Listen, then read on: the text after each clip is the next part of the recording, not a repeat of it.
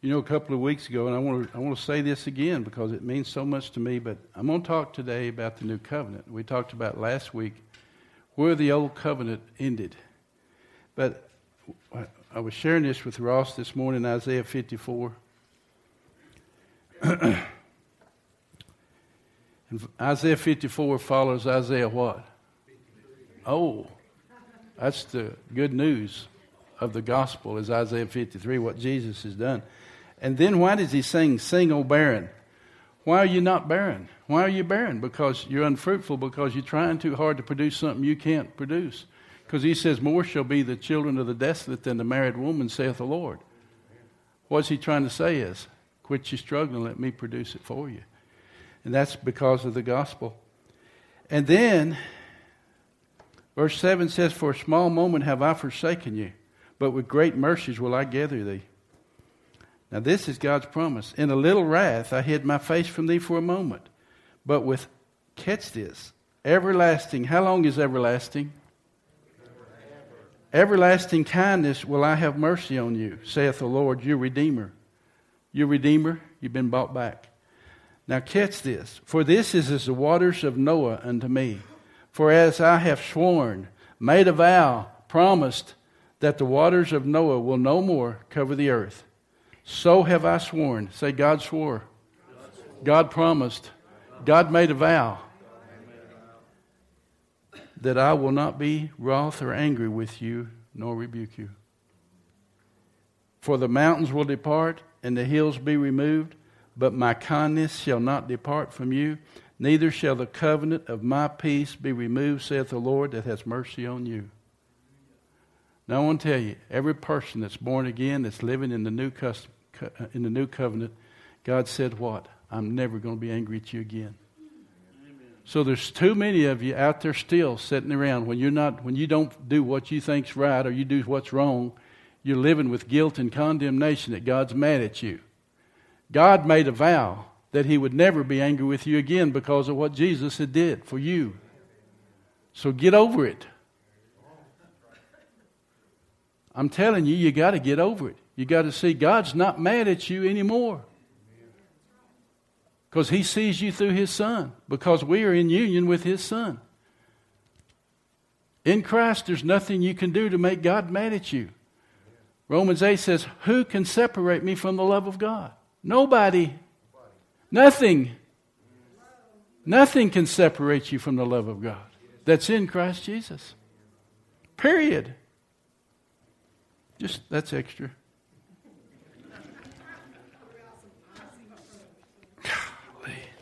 If it ever just, it just hit me so powerfully the other day. Why are you sitting around upset over what you've done or hadn't done and thinking God's mad at you when God poured out all his wrath on his son? Scripture says we are not appointed unto wrath. God's not mad at you no more.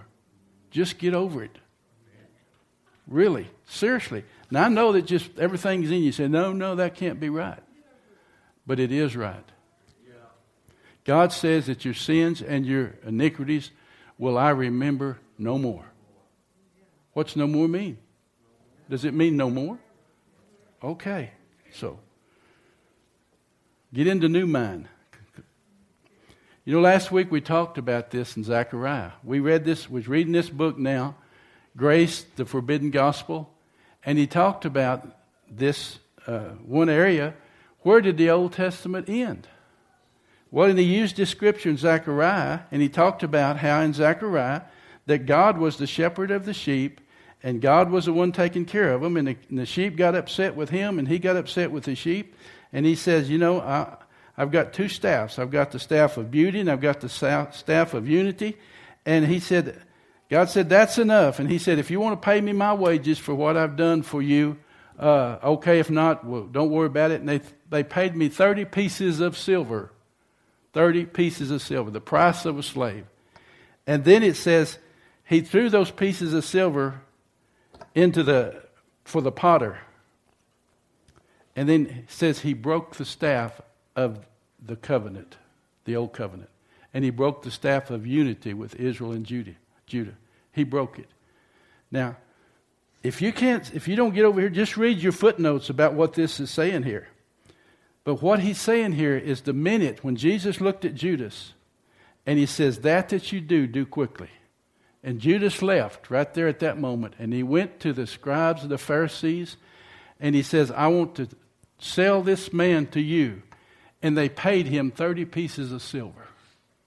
When they paid Judas 30 pieces of silver, the moment of that betrayal is when this scripture was fulfilled, when God took that old covenant and broke it. That's enough. He broke that old covenant. It no longer exists as far as you're concerned with Christ. It's not just over, it doesn't exist, it's broken. And the unity was broken. There is no unity. That's why he said in Isaiah 54 For a small moment have I forsaken you. Seven hours later, Jesus established you in a new covenant. A new covenant. The old is gone. See, what I saw there was telling Ken, am I missing anything here, Ken? All right, you got teachers out here saying, I'm not exaggerating anything here. For you to, to be engrafted into something new, the old has to be done away with, doesn't it? The old is gone and the new has come. So we, we're in the new covenant. You know, Steve was talking this morning in Hebrews chapter 10, and it, it says in the Hebrews chapter 10 here, says in the volume of the books it is written, I come to do your will, O God. Jesus came to do the will of him that sent me and to finish his work. And to watch the last part? Finish his work. When Jesus came and John said, Behold the Lamb of God that taketh away the sin of the world, and John said, I need to be baptized of you, and you want me to baptize you? And he said, No, John, you don't understand. It's necessary for you to baptize me to fulfill all righteousness. Why? He didn't come as God, he came as a man, as a seed of Abraham. And when he was buried in the water, and when he came up, a dove descended upon him and said, This is my beloved Son in whom I'm well pleased. And all of a sudden, this scripture came to pass right here. In the volume of the books, it is written of me, I come to do your will, O God. He taketh away the first, right, Steve? That he may establish the second. By which will we are sanctified through the blood of Jesus once for all. By the such will. What will? God's will. He came to do the will of him that sent me and to finish his work. From that moment on, for three and a half years, not one time did Jesus ever do anything apart from the will of the Father. Not one time. That's why it's so crucial. When he said it's finished, that was finished. And because he purpose, purposely fulfilled the will of the Father as far as the law was concerned and everything that goes with it, when he said it's finished, what? He established the second. You with me? Uh, do you know people say, well, you know, it's so awesome that Jesus died on the cross for our sins? I'm telling you what's awesome. He lived three and a half years with a will just like I have and didn't one time use it. Yes, amen. Oh, yes, Lord, yes. Get a hold of that. Because he said many times, I have many things that I'd like to say to you. But I only say what he tells me to say. I only do what he tells me to do.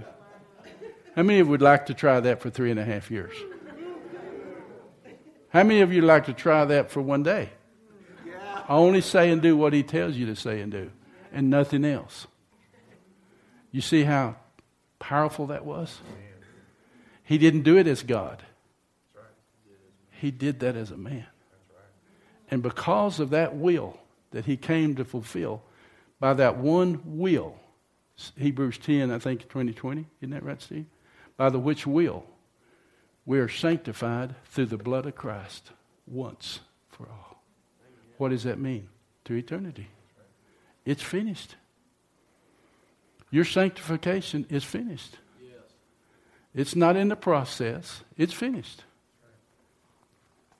Now, you are growing in grace and the knowledge of the Lord Jesus Christ. You're growing up into maturity of who you are because the Holy Spirit in 2 Corinthians 3.18, we beholding as in a mirror the glory of the Lord are being transformed into the same image, even as by the Spirit of the Lord. He's growing us up.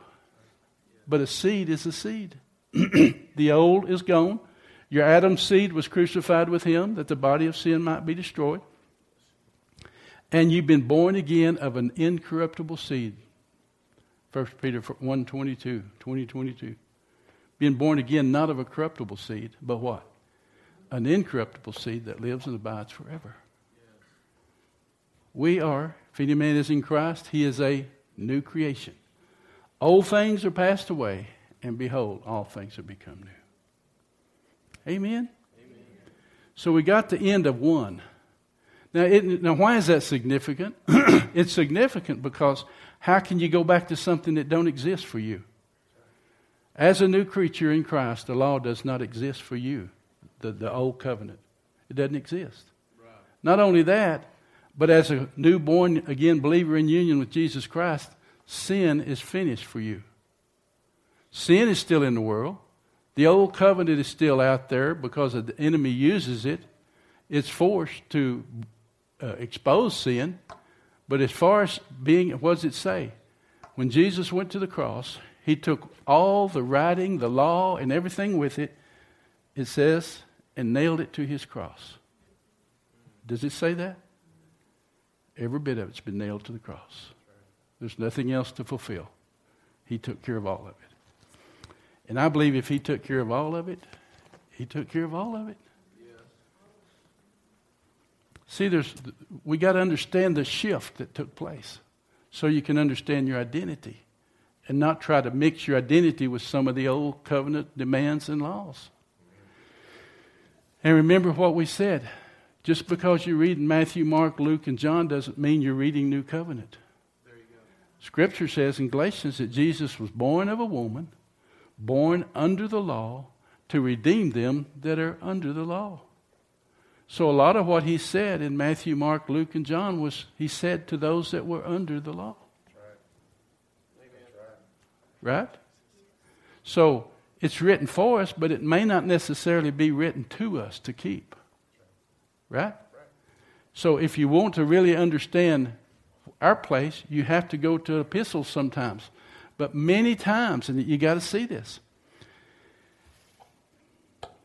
Jesus was the Lamb of God slain from the foundation of the world. Until the law was established in the Old Covenant, people lived under grace. Noah found grace.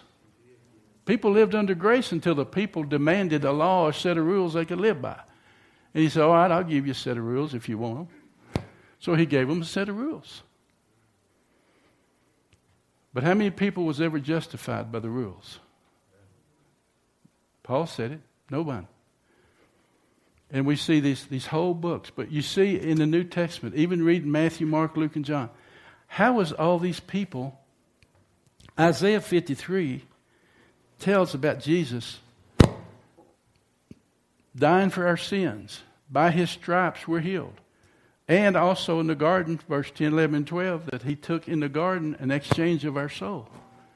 But Matthew, Mark, Luke, and John, you see all the way through there, as many it says, by his stripes we're healed. And Matthew 8, 16 says, at evening there was brought to him multitudes that was possessed with devils, and he cast out the devils with his word and healed all that were sick that it might be fulfilled, which was spoken by Isaiah the prophets, what? By his stripes we are healed. Now, wait a minute. He hadn't been physically beaten yet, has he? But in eternity, it's already been paid for. Many times. But Jesus said this I am not sent but to the lost sheep of the house of Israel. Right? when he came, he came for the lost sheep. When he sent the disciples out and told them to go heal the sick, cleanse the lepers, cast out devils, freely receive and freely give. What did he say also? Go to the lost sheep of the house of Israel only. And remember the woman that came to him, her daughter possessed with the devil. And he said, Sorry, lady, it's not right to take the children's bread and give it to dogs. But she said, Yes, Lord, I know that's right. I know I'm a dog. But even the dog eat the crumbs that fall from the master's table. He said, Woman, great is your faith. Be it to you according to your faith, your daughter was made whole. The centurion was not a Jew. He said, It's not necessary for you to go to my house, but just speak the word, and my servant will be healed. And he marveled. I have not found this kind of faith. No, not in Israel. Can you see? It's not that I'm saying don't meet, read Matthew, Mark, Luke, and, but when you read those things, look in there and see the grace of God in that, not the law part. See, he was, he was, you know, the woman with the issue of blood. What did she say? If I can just touch the hem of his garment, I will be made whole. And she came and touched his garment, and he felt virtue go out of him. And he said, Who touched me? And He said, Look at the multitudes of the disciples. Everybody's touching you. He said, No, somebody touched me with faith. And he looked at her, and, and it scared her. And he said, he said to her, What did he say? Woman, you are made whole. And that word whole there means spirit, soul, and body. He said, Woman, you are made whole. It's sozo. The same word for saved that we get in the book of Acts.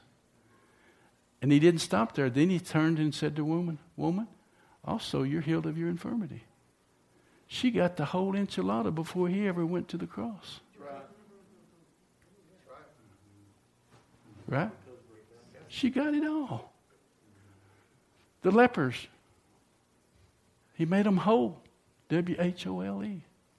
They were whole. Same Greek word, sozo. So So we're not trying to limit anything here, but I want, I want you to see something. We got to understand that that old thing is over. Yeah. If any man is in Christ, he's a what? The old is gone and the new has come. Yes. All things have become new. Then what did Paul say to them? Why do you want to turn back to the weak and the beggarly elements where you desire to be under bondage again? Because there's something in your human nature that wants to take you back to who you were and to have to do something to earn what you got. You got to get over that too. You can't do anything to earn what He's given to you. It's a gift of God, not of works, lest any man should what? Boast. But see, the disciples still didn't get it. After 40 days of being with them and explaining to them everything he had done, one of them said, Master, will you at this time restore the kingdom to Israel? He said, Oh my gosh, I'm just going to go on. I'll send the Holy Spirit and He'll lead you and guide you into all truth. And it may take a while, but He will get through to you eventually, maybe. Because you know what did Jesus say to them? He didn't tell them to go to the lost sheep of the house of Israel after His resurrection. He said, Go into all the world and preach the gospel to every nature, every, every nation. Preach the gospel to every nation. Now, Mark says to every creature, He that believeth and is baptized shall be saved. He that believeth not shall be damned. But still, after the day of Pentecost, who were they primarily centered in on? The Jews. How many times did God have to tell Peter to go to this Gentile's house? Three times. I've never touched anything unclean. I'm not going over there. God said, What I've cleansed, Peter, don't you call unclean. And Peter went and preached the gospel, and they that was with him of the circumcision were astonished, because on the Gentiles also was poured out the gift of the Holy Ghost. And the revelation hit them. Hey, it's not just for us. It's for everybody. It's for whosoever will. Okay? So this gospel is for whosoever will. Scripture says real clearly in Christ, there's either neither Jew nor Greek. Let me say that again. There's neither Jew nor Greek. And circumcision, according to Romans, is not in the flesh, but in the spirit. So, why do you want to make such a big issue about being Jewish?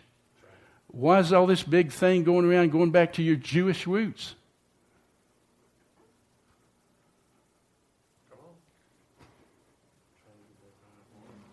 Galatians 6:15 says in, in Christ Jesus neither circumcision avails anything nor uncircumcision but a new creation. What? New creation. It's not about who you were. And he said they're not all Israel that were born Israel. It's a spiritual thing. It's the exchange life. It's the new creation. It's what it's all about. But that new creation has been paid for. so we can be new creatures. Amen?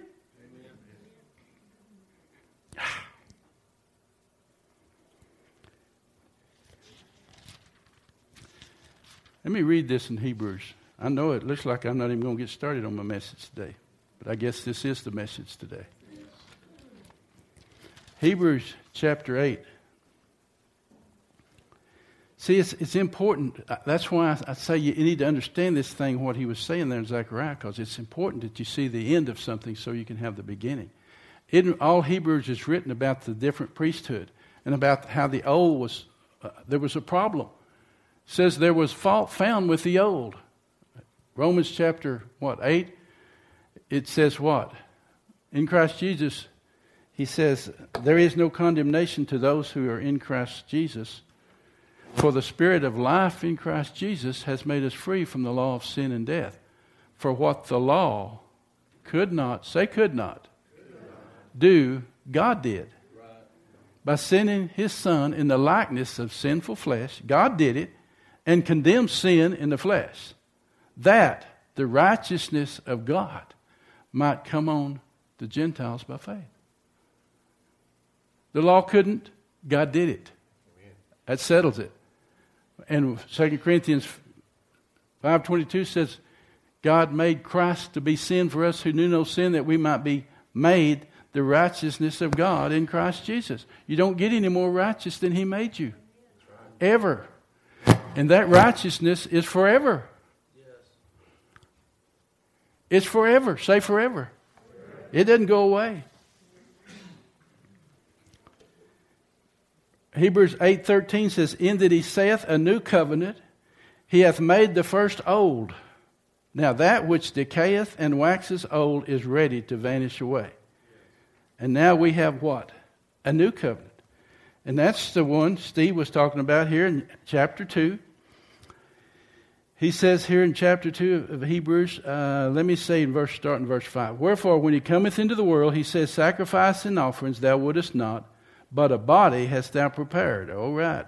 In burnt offerings and sacrifices for sin you had no pleasure.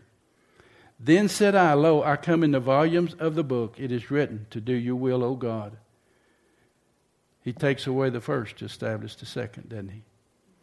And he says, Above all, when he had sacrifice and offerings and burnt offerings and offering for sin, thou wouldest not. Neither has pleasure therein. Do you know God never had pleasures and sacrifices for sin? Do you think God ever enjoyed having all these animals kill, killed to cover the sin of man? Do you think God enjoyed killing an animal to cover Adam and Eve's sin, their, their bodies with goat, goat skins? You think he had pleasure in that? He had no pleasure. Matter of fact, if you read Isaiah chapter 1, he said, I'm tired of your sacrifices and your offerings. Your offerings. I'm tired of it. He said, I desire mercy and not sacrifice. I long for mercy, not sacrifice. Above all, when he said, Sacrifice and offerings and burnt offerings and offering for sins thou wouldest not, neither had pleasure therein which are offered by the law. Then said he, Lo, I come to do your will, O God. He takes away the first to establish the second. By the which will? Now, what will? When Jesus said, I come to do your will, O God. By that will, what happened?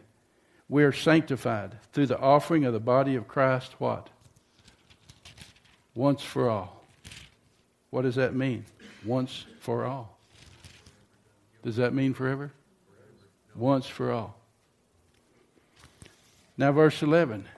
And every priest stands daily ministering in offering times the same sacrifice which can never take away sins. You know what? When I read that one day, it just hit me. We see the priest standing there doing the sacrifice and offering thing. But I saw me for years standing up here telling you what you needed to do to be righteous. The 52 lies that I preached every Sunday telling you what you have to do to be righteous. Sin management. But there's one, one problem with that. Look at the last part of that verse. Which can never take away sin. Which can never take away sin. When you add anything to the grace of God, you're preaching this message that can never take away sin.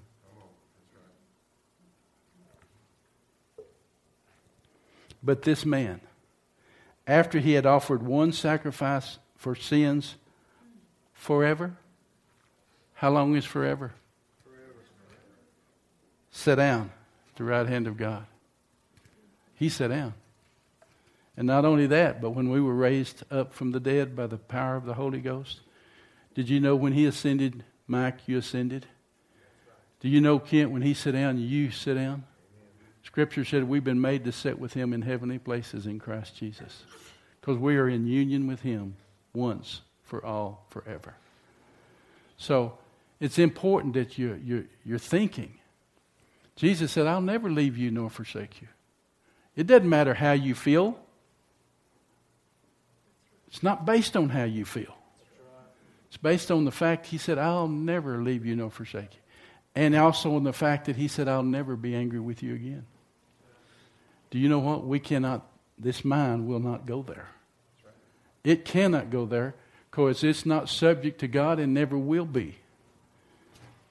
That's why we have the mind of Christ. And if you be risen with Christ, Colossians 3 1, if you've been risen, set your mind on things above. Because you have a new mind. We have the mind of Christ. Been exchanged. Set your mind on things above. And it says, where you're seated with him. And it says what? Then Christ, who is your life, shall appear. Then shall you also appear with him in glory. So, what's the next verse? Mortify, therefore, your members. And your old mind is one of your members. Mortify those members which are subject to the flesh. Put them to death. Put on the new man. Put off the old man, put on the new man, which is what? Made in the image of him that created you in righteousness and true holiness. It's a whole new way of living. It's a whole new way of living. And Marion said it when we left the coffee shop. I wish it was true that the fact is that once all of this stuff happened, that the old thing that was nailed to the cross, we never have to deal with any of that stuff anymore. But sad to say, the law and sin still in the world. And your old fleshly members are still drawn to those things. That's why Paul said, I bring my body under subjection. Lest when I preach to others, I myself should be cast away. What he's saying there is, I don't let my members tell me what to do, I tell my members what to do. See, there is a place where we're here, and we have a choice every day. Every day, every minute of that day, you have a choice to choose righteousness. And you know what? As many as led by the Spirit, they are the sons of God. And if you walk in the flesh, you'll not. If you walk in the Spirit, you'll not fulfill the lust of the flesh. Don't allow the mixture to keep pulling you away. 2 Corinthians 10 5 says, Bring into captivity some thoughts. Every thought to the obedience of what? Christ, who is your life. So you don't even have a life anymore. Your life is hid in Christ. And when Christ, who is your life, shall appear, then shall you also appear with him in glory. He is your life. Don't do anything to separate yourself from him who called you. He is, Christ is you. You is Christ. That's not good English, but it sounds it's it's the truth. You is him. He is you. First Corinthians, First John four seventeen says what? As he is, so are we when? Now, in this present world. Why? Because Christ is your life. Amen. So we'll get into this next week. Father, we just thank you for your word. And Lord, we just ask you to help us, open us. Like Paul prayed to Ephesians church, the eyes of our understanding being enlightened that we may know what is the hope of our, your calling and what is exceeding greatness of a power to us who believe according to the working of your spirit within us. And Lord, let us see our position in you. And we just ask you to continue to open our eyes and give us revelation, little nuggets of gold where we can see truly who we are in Christ Jesus. In Jesus' name we pray. Amen. Amen.